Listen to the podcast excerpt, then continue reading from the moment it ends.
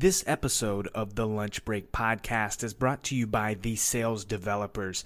They believe that outbound sales requires a consistent commitment to the process, and they understand the tedious and time consuming task of sourcing, hiring, and onboarding new sales talent.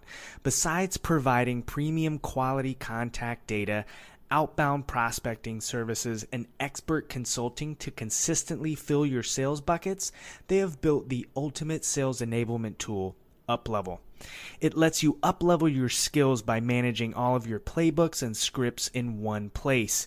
Still writing your favorite opening lines on sticky notes? Are your training and guides in a hundred different folders? Do you wish you had a way to develop a playbook to actually enable your team? With UpLevel, you can easily do it all. Whether you're a rep or a leader, your job just got a whole lot easier. Start for free today, and you can go to thesalesdevelopers.com backslash uplevel. You are now tuned into the Lunch Break Podcast, where true sales pros go to tell their stories. This is episode 45 of the Lunch Break Podcast, where true sales pros go to tell their stories. My name is James Bodden, and today's guest for episode 45 is Hilmon Sorey, managing director at ClozeLoop, author of four amazing sales books speaker, consultant, and all around amazing sales professional. And on today's episode, we dive into how Hilmon got started in sales. He shares some really amazing stories about how he got started and some of the frontline work and jobs that he did. And then we talk about his transition into leadership, the mistakes that he made as a leader.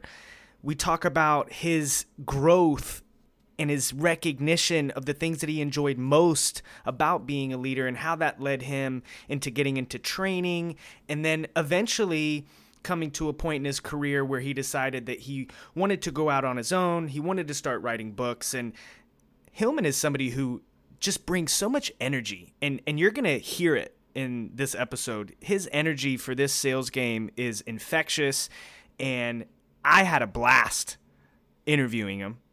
I am certain that you will have a blast listening to the episode.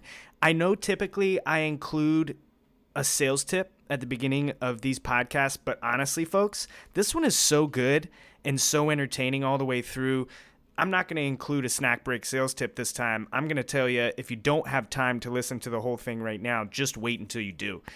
Before we get started, I am also extremely excited about the return of the Mindful Minute from the Mindful sales rep himself, Keith Cordero. Hey everyone, this is Keith Cordero with another Mindful Minute brought to you by the Mindful Sales Rep.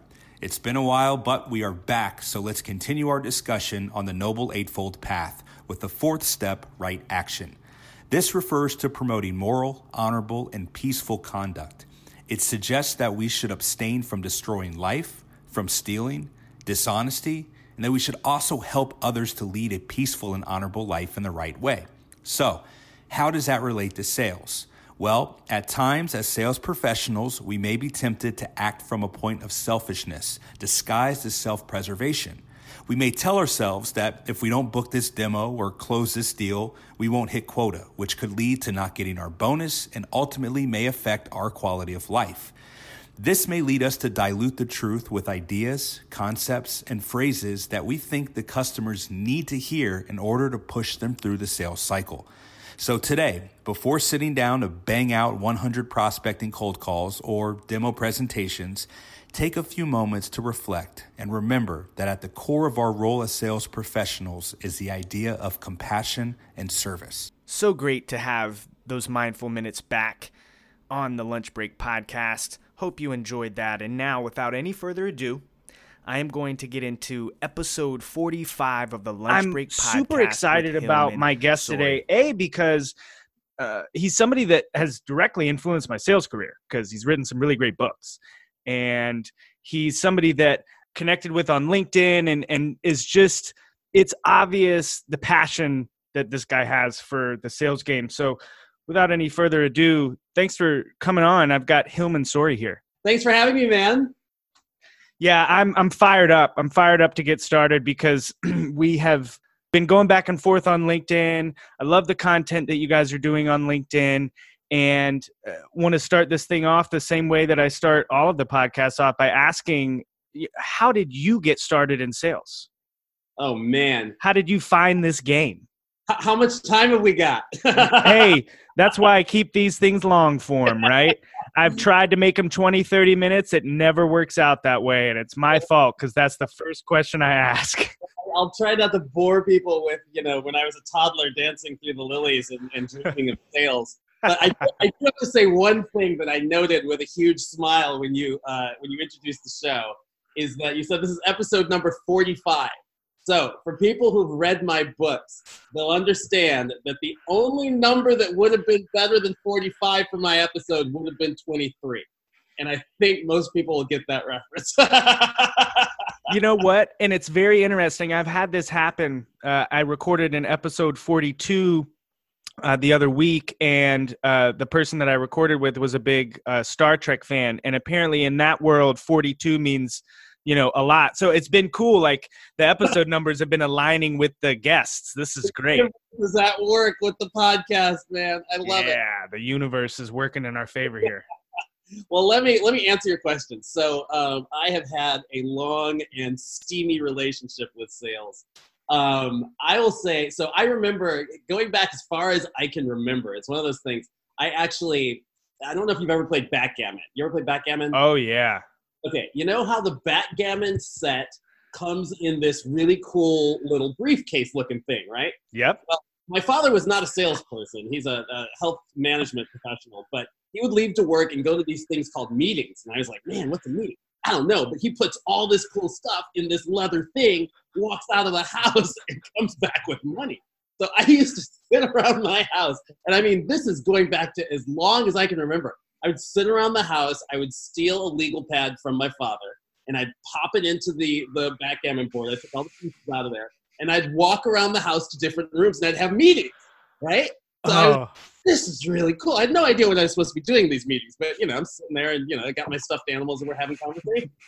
so then I grew to wanting the money. Right? My my allowance wasn't enough to like get me through my my social life. yeah at age like 12. But I had a lawnmower, I had a shovel. I grew up in Chicago. I had a lawnmower and I had a shovel, and I had a bunch of friends. So I started going around the neighborhood, and we started this company called Kidco. And ironically, Jeff Bezos owes owes his logo design to me because we actually had business cards printed, and the company was called Kidco. All jobs from A to Z, and we literally had that arrow from A to Z. No way, man! One day I'll sue him for it. You know, when you have the time. That day hasn't. Yeah, when I get around to, it, when I get around, to it. I'll, I'll use it for now. I think he needs it. You know, he's got a lot, a lot of money in that brand. But, um, so I went around my neighborhood, and I was fortunate in that we lived in the neighborhood where people had lawns and they had uh, driveways, and I just recruited a bunch of my friends, and I would go do the sale. We actually, I'm lying, we didn't have a shovel, we had a snowblower. Um, so, but I would walk up to the door with a shovel and I'd say, in a, okay, Mr. Bowden, I, I just wanted to see if you needed the driveway cleaned. I just said cleaned, you know, a yep. little mistake, but I just said cleaned. Yeah. Uh, you know, and of course, you know, you see these three kids, you're like, yes, oh, that sounds fantastic. It's holiday spirit in Chicago. So you'd say yes, you'd pay me 25 bucks, and then, you know, the snowblower would kick in and I'd clean that thing in about two or three minutes. anyway, and then we'd move down the block oh, that's great, man. Indoctrination to sales. I really liked it. I didn't call it sales. I just called it making money. It's like having conversations with people, tr- exchanging services, and making money, which I really liked. And I had a yep. friend uh, who remains a dear friend named Kim Sawyer, who was a couple years older than me, who had this summer job working for this place called Fifth Medium Marketing, which was a uh, telemarketing organization. There was no such thing as sales development back then. yeah, it was called telemarketing. Let's be real. sitting in this sweaty ass room, we had these things called leads, which were literally on these pink slips that were typewritten. I don't know where the hell these things came from, but they had a name and a phone number, and then it had NAD, NADABY were the choices you had. NA was uh, not available, DA was didn't answer, BY was busy, and the grid had six opportunities to reach a person. So what do you learn? You start learning it's not just one touch, right? But I got in there and I crushed it. I just loved it. We would mm. call, this was in the summer, and we'd start calling on the East Coast. We'd move our way to the Midwest, and then we'd eventually get over to the West Coast by the end of the day. And I would change my accent for wherever I was calling. Don't ask me to do this right now. that was my next question. I know it was. for wherever I was calling to do what I didn't know then was establishing some level of rapport, right? Yeah. But the amount of volume of conversations, I think I had to call about 100 people an hour every wow. hour, all day long at age 14. Um, but I loved it. I loved it because I made yeah. a ton of money. I became the top producer. I was hitting my number. I knew how to get to my number really early. And I got to my number so early that I started like using the phone to call friends around the country during the rest of the hour. And so I got fired. but anyway, I, I, won't go through, you know, job by job, but um, those, those two really set the tone and then from there, I went into technology sales and you know into management as a VP of sales and marketing for a web security firm. I've worked on the other side with media in as, as an associate publisher of a media organization, and obviously um, I left that and became a Sandler trainer in the Bay Area uh, when I realized, wow, there's actually a science to this. And there's actually a formula and a process that can be repeatable and a system you can use to effectively uh, to, to more effectively create predictability in the sales process. And even more than that, to develop some professionalism around your career instead of being someone that's just kind of foraging for frameworks and trying things that may or may not work. And when they work, you're not quite sure why they work. You're just holding on to It's like me riding a horse. I'm not, anybody who's on a horse laughs their ass off because I know you got to hold the reins and I know that the horse can feel what you're feeling, but I can never get rid of my feeling of terror. yeah, yeah. And so the horse is like, oh, I got a live one now, and takes off. And I'm just holding on for dear life. I feel like a lot of times when someone doesn't have a sales process or is not utilizing a, a methodology or a science around their sales process, they're holding on the reins. And sometimes that horse will go, and sometimes you're like, come on, let's yeah. get this going. You know what I mean? Yeah, yeah, no, and I mean it makes complete sense because what's unique, well, maybe it's not unique. Yeah, it's not unique because I'm sure in every profession it's like this but um you know there's varying levels of buy-in uh, on the individual's level uh, or you know on the individual part right so you could have a sales job and you could just be going in to clock in and clock out and make it to the end of the day and make it to the weekend with really no thought about like why I'm doing what I'm doing. Is there any methodology behind this? Is there, uh, you know, I'm just a, a warm body, right? Um, that completely. And you know what happens there is you end up with it's the difference. You used a good word. It's the difference between having a job and having a profession. Yeah. Right. And and I think that for salespeople in particular, there is sure there is immense gratification from the standpoint of compensation in, in, in, in, the form of money, right? You can make a ton of money in a ton of different uh, industries, and and that's fantastic. However, it comes with a price. It comes with the price of being constantly evaluated, constantly rejected, having to constantly calibrate for the variable that is another human being or multiple human beings inside of the sales process. And so it's a lot of work. So I believe that the people who approach sales as a job are doing themselves a little bit of a disservice because it can be incredibly frustrating and you can burn out.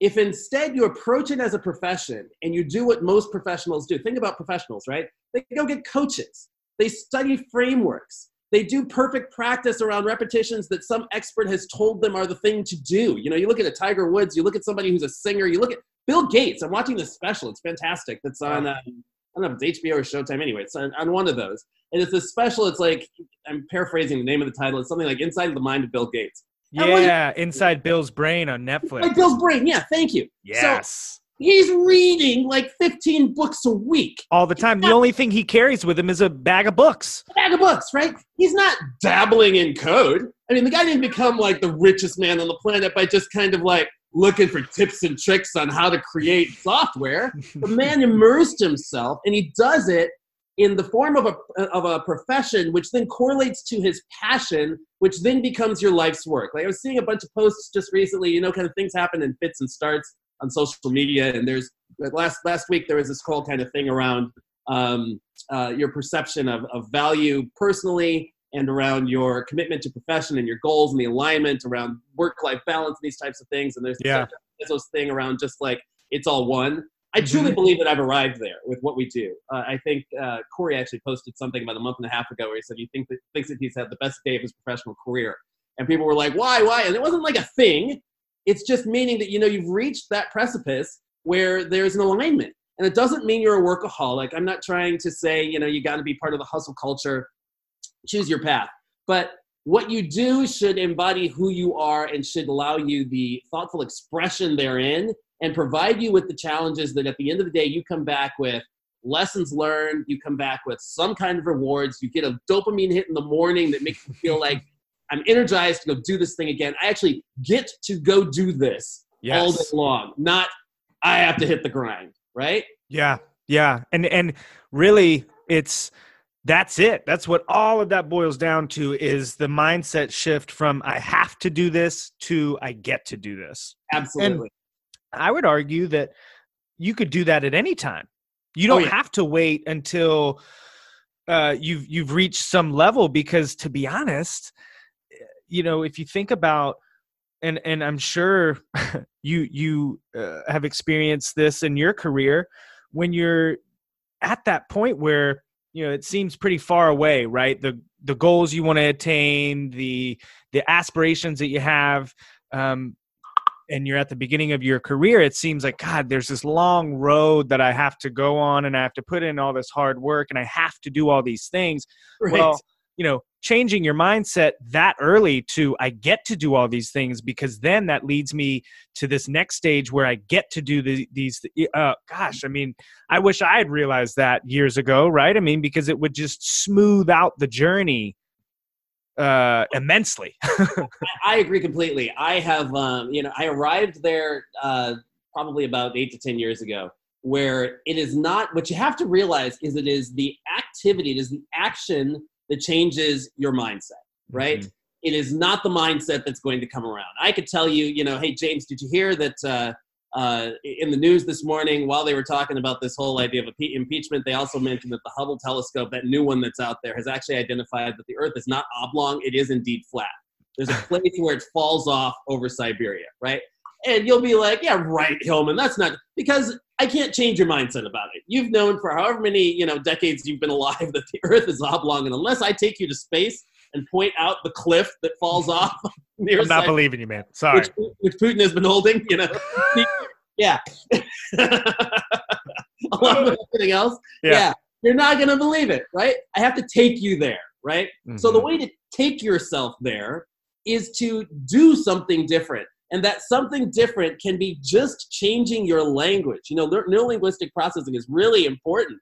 If you yeah. just wake up every morning and go, I get to go try to reach out to 50 people each hour or each day to see if there's a problem I can solve. That's a pretty privileged position instead of I have to make 50 cold calls or I have to send 250 emails, you know, whatever it might be. Yeah. I completely believe that. And when you look at it from that vantage point, um, I think that it does something, it changes something in your brain. Truly, truly. And, and, and it allows you to really what I've found is it allows you to deal with a lot more bullshit because, because then, you know, you're, um, you're gliding past things things are rolling off your back and not that you're not you're ignoring anything or not handling things it's quite the opposite right? You have more of a capacity to do that. And and um, i think it comes for different ways for different people and and you're gonna uh, find that moment one way or another. And and one thing i'm curious about and, and this is um, you know not directly to uh, related to what we've just been talking about but i was thinking about it um, you know as we were going down that road it's in your career as as a salesperson and you know that growth that you go on you, the the goals you set attaining those goals as you kind of glided over in the beginning you know i went on to vp of sales and and some some pretty big things right um, mm-hmm. um, at what point did you decide okay, I'm going to turn my focus from my own journey and my own growth and start helping the sales community because you you're you're uh I mean you've written s- several books that that are incredibly actionable and just so obviously focused on like actually helping somebody do something better that uh, i mean and that was the first thing that i noticed when i read um, the the the first book i got my hands on uh, the sales enablement playbook. And it was like gosh you know this is a one of the first pieces of literature i've read about the subject ever and i can understand it and it's actionable so i, I- just wanted to kind of dig into that um, that Sure. that that moment where you kind of decided hey i'm going to start doing this the this writing books thing well, the, the moment was uh, sitting on a mountain in the lotus position in Bali. I'm just kidding. yes a butterfly rested his hand on my shoulder and said write books yeah, I, I like to use the term alighted upon my shoulder. But yes, that, that is essentially what happened. Semantics you know yeah. So I mean, you know, it's the, the I guess life is made up of moments. Unfortunately, my memory is not comprised of them. Um, I'll Yeah, tell you right. this is what happened. So here's what happened. Uh, a couple things. First off, I have to first thank you, thank you, thank you for your feedback just now um, regarding the books and the terms that you used to define them. The adjectives are precisely what we intended in writing them. Um, actionable, easy to understand, approachable, defining the defining the landscape, all of that, because they are not written as a um, uh, a self-congratulatory effort of, of academia, right? Of like, I now know some things, and let me just try to be pedantic and position them in such a way where you might be able to attain them, but you know, or nor are they just like, I've got an idea. I've got this idea. I have no validation behind it, but I'm going to put it out there in this way that is highly strategic and theoretical. And you'll probably agree with my idea, and I won't take any real, real uh, sides here, right? So that I can appeal to the masses. But Yeah. ultimately, you put the book down, and nothing in your life will change. Like that was not the goal. The whole idea is to be actionable.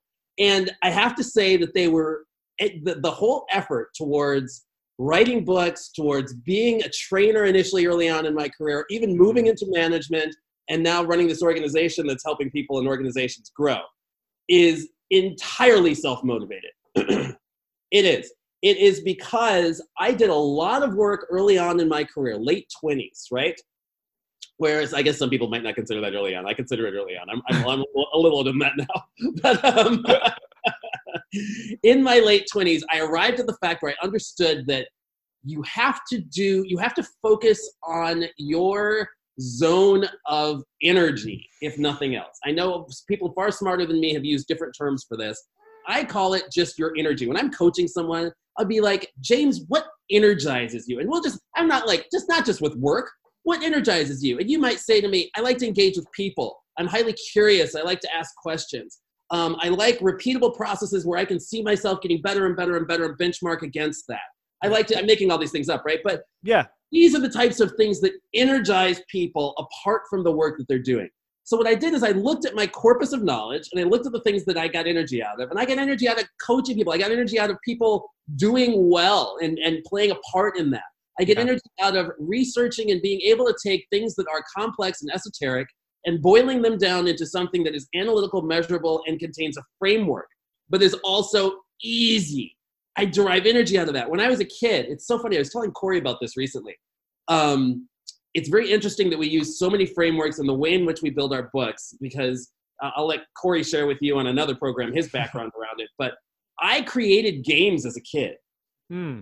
So I would sit at home and I would take like you know we only had board games. There there wasn't a lot other than like Atari and there was a Sega or something like that out in the world of, of video games. But we had tons of board games. I would take the board and flip it over to the to the blank side, and I'd create a game. I created one that had to do with like my, my friends wanted to learn how to do uh, how to uh, understand how budgets were applied. In this is I was such a freaking nerd.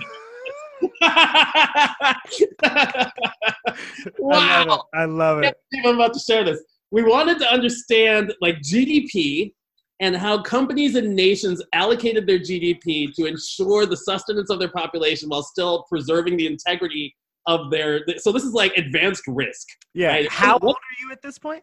I would. I just want to get the full picture here. I was about 12. I, I was 11 or 12. Keep so going. I, want, I wanted to take it beyond military to like, you know, like some other constructs of like, you Yeah. gotta feed your people. Your people have to have water, like, you know, whatever. So we Mhm, created mhm. the game. And there were simpler games that we created too. But the other the other process of being the game master meant that like I could create the rules because I really like to win. yeah, yeah. oh, James, I didn't tell you. You're not allowed to make that. Last minute. I was not the most fun kid to play with. Yeah, But- the worst. Yeah. right? But, but the idea was like I wanted to take these things that were complex that I'd read about in like encyclopedia or I'd read about or I'd learned in school and Mm-hmm. make a game out of it or make something that was engaging where we still learned and we got a chance to actually execute on it. Because Yeah. I, I didn't know this at the time, but I, I felt that like if you can do it, you understand it better. Yes. So all of that, fast forward, you know, in my career, I started doing these types of things when I was managing folks, right? I started doing these types of things for myself. It started off um, in in the web world. I didn't start off in management. I started off selling in, in tech sales, and I would do things to gamify my own world. And then Yeah. the person sitting next to me is like, "Hilmon, what's that thing you're doing?" And I'm like, "Well, let's gamify it for the four of us." Yeah. And we'll see how it works. And so we just started creating these games. And then we start taking the input and input and the feedback from the people that we're talking to. And then we start sharing this knowledge. It's all tribal knowledge, they call it now. Back then we just, mm-hmm. you know, put it all on like a notebook. And we started leveraging that to see what would work. And then when people got hired, we'd go, look, James, you just started.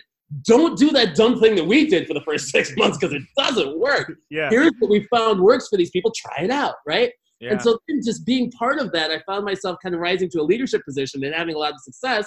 And then, of course, you know, they the, the managers look around and they promote salespeople to our Peter principle of, of you know least competency, and they made me a manager. And then I became a terrible manager, you know, because those skills I used as a salesperson were like Jordan as a coach, right? It's like, you kidding me? Like, yeah. he Yeah. was great on the phone, so I'm running over there snatching the phone from people, going, James, do it just like that. And you're like, well, what the hell did you do?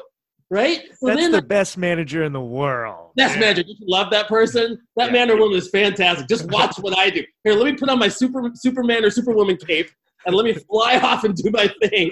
Here, where'd Let me- you go? Why aren't you here? Right? Yeah. Let me uh let me dial in on this. Yeah. I'm gonna I'm gonna need to dial in. Right, right, Yeah. right. Totally. A little spritz of cologne. Here I go. Let's let's close this thing. Let's close this thing. Where's my theme music? Oh gosh. Yeah. But yeah, so I became a really terrible manager, and I loved being a terrible manager because it was a constant struggle. Yeah. It was like, I, and I and I wanted to be good because I had passion around it, and I felt I was letting people down. And I, I'm saying I loved it in hindsight. At the time, it was grueling, Mhm. and there were no coaches. I didn't know that there were things like sales trainers or sales coaches or sales methodologies and things like this. So I started foraging and trying to find things. And I found some things that worked. I did that thing that people do, which I think is a terrible mistake, where you take little bits and pieces from everywhere. You got to understand methodologies and systems are methodologies and systems.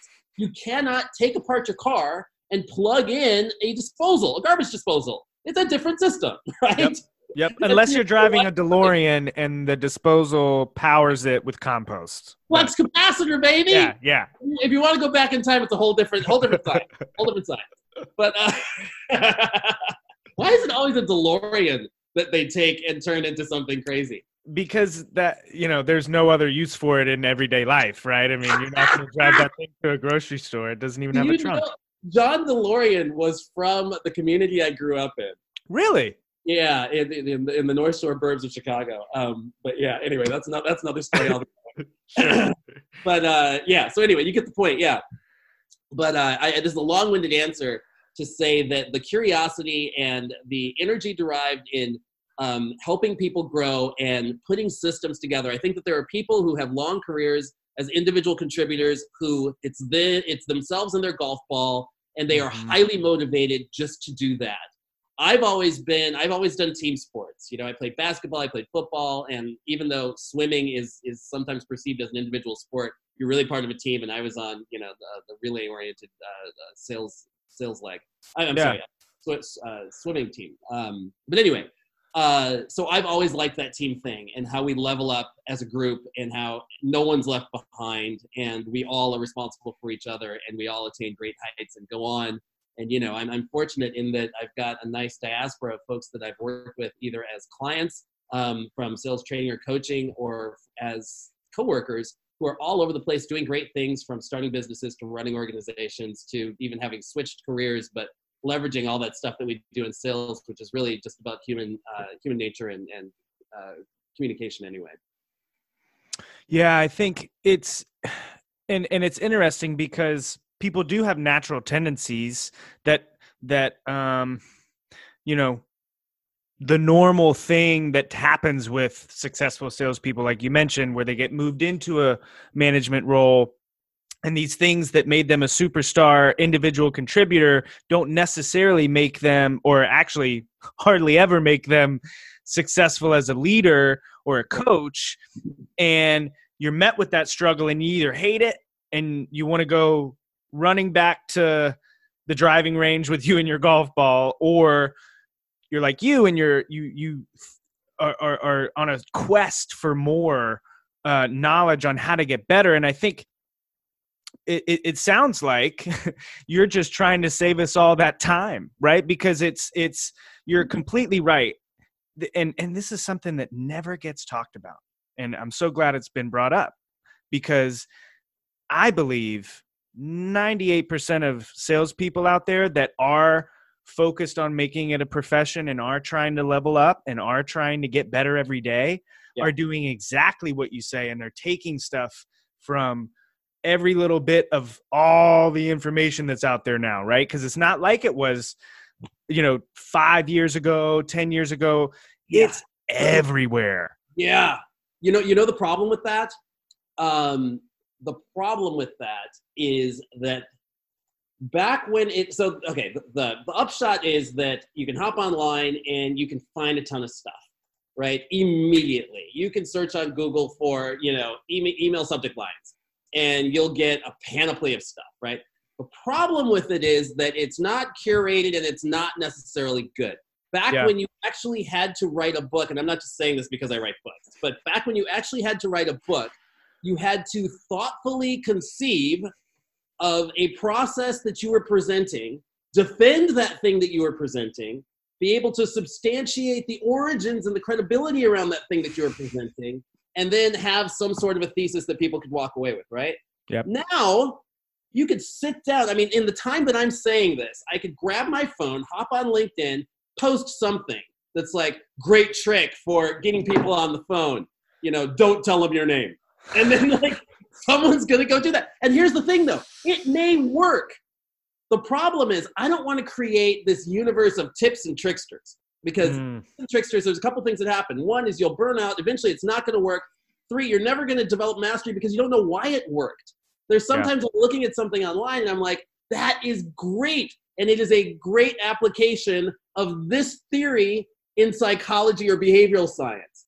And if you understand the theory, then James and Ryan and Sean and Hilmon and Cory and whomever else can actually come up with their own thing that works that's based in this theory. Yeah. Which does a couple things. One, it does not dilute so quickly because everybody's doing the same damn thing, right? you know, I mean, I, I love predictable revenue. The challenge is, you know, Aaron put out this, I mean, he, uh, he put out this fantastic tome that uh, was great from a systematic perspective that everyone took completely literally. you know like, completely literally. Completely literally. It's like there's no ability to say, wow, I see what he's doing here. Let me go adapt that to my organization while keeping the rails on that have already been defined, right? No, that wasn't done. So, so I mean, you know, that's the challenge, right? Is that there's so much out there, but there's no filter and there's no up. I mean, the upvotes are likes, yeah likes don't necessarily correlate to efficacy uh yeah there it's dangerous it's it's a dangerous it's like a it's a great thing and i'm i'm so excited that it's this way as opposed to the opposite where there's lots of people that are engaged about you know and i i you know i believe that people are well intentioned right with the guy the people who are doing the posts and the tips and the quick oh, things sure. that are just off their top of their head. You know, it's not uh, with, with bad intentions or, or to purposely cloud up our brains. But the reality is, you got to be careful. and you gotta be uh, strategic and and you know um, not just scroll through. Oh, cool! I'm gonna try that today. Oh, nice! And, I'm gonna try that today. You know, I'll add something else. You have to level set on the fundamentals. You cannot just start with the tips because the foundation upon which you're using this these tips um, doesn't. I'll give you an example. I'm looking around my house right now, and I remember thinking that I could paint my kitchen, right? And I endeavored to, and I've painted tons before. I've had little apartments in the past, you know, like yeah. whatever. What's the big deal about painting this big kitchen in my house, right? No big deal. You tape the thing off, and you do whatever, blah, blah, blah. Yeah, I know the process. I know the process. I have no freaking practice, though, right? So I ah. get up there, and it actually, you know, that thing that I looked at online is done by somebody whose stroke is really expert because they've painted thousand kitchens, right? Over and over and over again. They, they know how to. I don't have any faux things going on, but they know how to do like a faux. I don't know what those things are, but you know what I mean. They know how to do yeah. these things. Yep. And so I I started doing it, and it didn't work. So what did I do? I looked for another trick. I looked for another tip. I looked for another whatever. Eventually, I was like, okay, this is this is not good. This is you know this is awful. Actually, I'm not the one who said it. My wife is. And so, so I was moved off the ladder. We got someone in who knocked it out in about two and a half days. But here's the other thing with respect to the sales profession is there is too much emphasis and focus on the next big thing. Mm. I think that what people need to understand as it stands right now, until there's like some AI procurement, you know, bot that's on the other end of a phone, which is probably coming. And that's another thing about that AI discussion around whether or not salespeople are going away. Like you realize, like if AI for sales is created, there will be AI for buying too. Like there's, be, yeah. it's not happening in a freaking vacuum. That's why those arguments I think are completely moot and ridiculous. But anyway, I mean, really, right? Yeah, yeah. It's not. It's not uh, unilateral development. But the thing here is instead of looking for that next big thing, the challenge in doing that is that you're not focusing on your core, mm. right? You can't just look for the next tip because something's not working. You've got to have a core that even allows you to take that tip and dump it into your system yeah. to say, is this thing effective? Right? And to help understand how that's working. I think, though, that the newness, because posts are new and because really smart people have created social media in such a way that we're drawn in and drawn to look and it's this producer consumer platform which is brilliantly engaged. We're inspired to look for that next big thing. But here's the thing. Here's my point and then i'll shut up on this note. Obviously you struck a chord with some passion here. But here's the thing about the next big thing. Human beings do not evolve that quickly. So if you have a respiratory system and a limbic system sales is pretty much the same as it was 100 years ago if you're talking to a human being. Sure technology will allow you to leverage different means of approaching different parts of the brain and different ways to uncover pain and different questioning methodologies and different ways to inspire someone to action and create urgency. However if you master the constructs around how human beings operate and how we are motivated towards reward and away from pain then you can refine your process to be effective. It's not a tip or a trick thing. Yeah, yeah, and I think it's so hard because the very nature of sales is what's next, what's new, new month, new quota. It's yeah. always the next thing, right? And and oh, okay, we crushed quota last month, so now we have to figure out some other new way to crush that quota, right? right. And it's all yeah. about so it's it's almost inherent in the way that we're kind of programmed to operate but in reality it's and it, i i I'm, as i'm thinking about this i think about like me playing basketball right? Yeah. so um i basketball was one of those sports that i never played uh, on a team in an organized fashion. So i never got coaching on the fundamentals right? So shooting and yeah, yeah yeah. passing. And so all of the bat now I've played lots of basketball. I've yeah. played tons of pickup basketball, yeah. right? But if you were to put me on a team with four other guys who've played organized basketball, not even together, but just in general, they're going to yeah. be doing things that I'm not familiar with, right? and and you know, for me, it would be like saying, okay, well, I've never played organized basketball, but I'm gonna go buy some really cool sneakers. Yeah. I'm gonna make sure that I have the arm compression sleeve, and- the sleeve. you know what I'm saying, and the, the knee brace just to be safe. Right. And uh, you know, I'm gonna go out there and I'm gonna be on the same level as these other guys, right? Because I've just found the newest things. I don't have any of the fundamentals, but I I have I have all the new stuff, right? So this is good. We're good, right?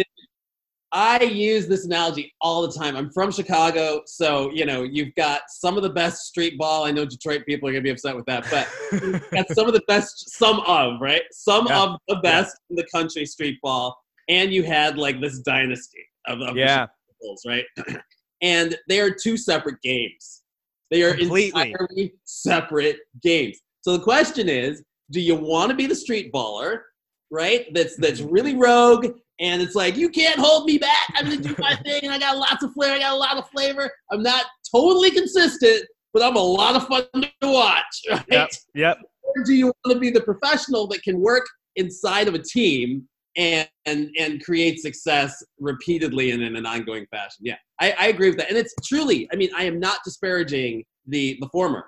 But I will say that for longevity in this role, and if you are working inside of an organization that's scaling, or if you are a manager that is relying upon um, onboarding folks and ramping them and then ongoing keeping them successful and moving them through from maybe an SDR to BDR to AE to enterprise, whatever it might be, kind of a motion, you cannot solely rely upon tips and tricks.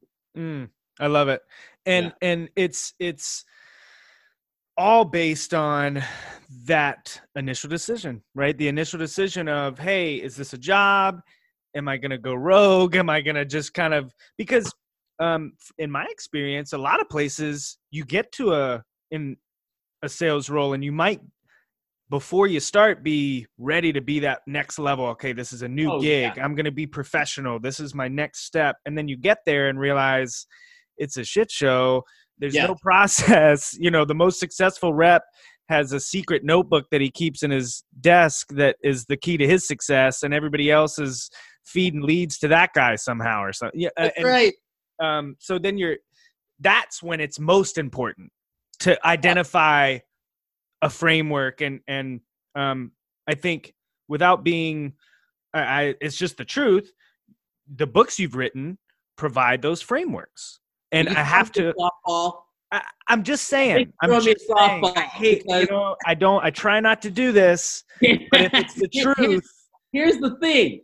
Here's the thing. I love that you just said this, and I know that you don't know this um, because we haven't announced it yet. But the next book that is coming out within the next four to five weeks, mm, um, it, there, there's a manuscript over here that, it, that I that I'm redlining at the moment. is called hiring, onboarding, and ramping salespeople. Mm, And this book has taken, this book was conceived a while ago. It's taken a while to write, and the motivation might be higher than any of the other books we've ever written because it is such a shame to see somebody who has um, great passion for the idea of sales goes through what is now an onerous process to get a gig as a salesperson. You know what I mhm, mean? yeah They come into an organization that has no clearly defined structure to make them successful, that beats them to death with product knowledge over the first two weeks, not letting them touch the phone, right? Because you don't know enough about our product to call anybody yet. You know what I mean? Doesn't have any clear process, has tons of freaking tools that they're also going to train you on. You've got logins on your first day to 15 different tools where here's your data, here's your outbound, here's your CRM, here's your this, that, and the other, here's how you scratch your butt, like all this other stuff, right? And nothing that is material to how that person moves into the organization in a way where they are teed up and primed for success, and how that person, not just to onboarding, right? Because a lot of times you got the sales enablement function that's responsible for onboarding you, and then they're like, okay, they're wiping the hands. and bye Bye. Good next luck. class Yes, exactly, right?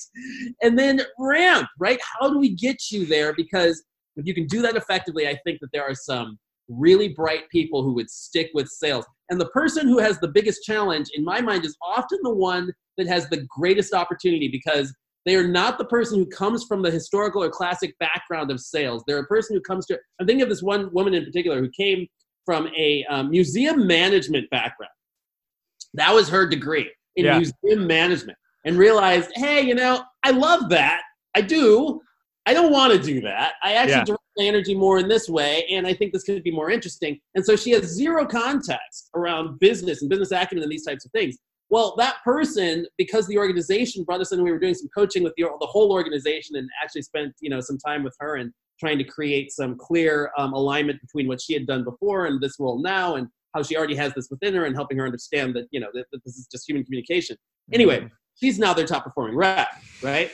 Because there's a strong onboarding program and a ramping program that got her there. She would wash out if it was one of those organizations that handed you a standard operating procedure, taught you a little bit about the product, and then said, go for it. So that book, Hiring, Onboarding, and Ramping Salespeople, coming out uh, around uh, Halloween. Mm, I love it. And it's so important. And it's almost like the other books you guys have written.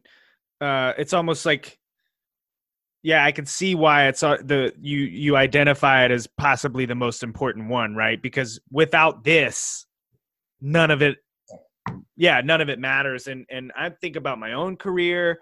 Um, scenarios where training was great. You know, you go off site for like two or three weeks of training and you're all fired up, and then you get to your actual desk and realize, like, oh, nothing is like they said it was going to be, you know, like, bill of goods, man. yeah, this is crazy. Um, so completely fired up about that. And, and you're right. I had no clue about that. That's absolutely awesome. And, and, Thanks- and look, the- yeah.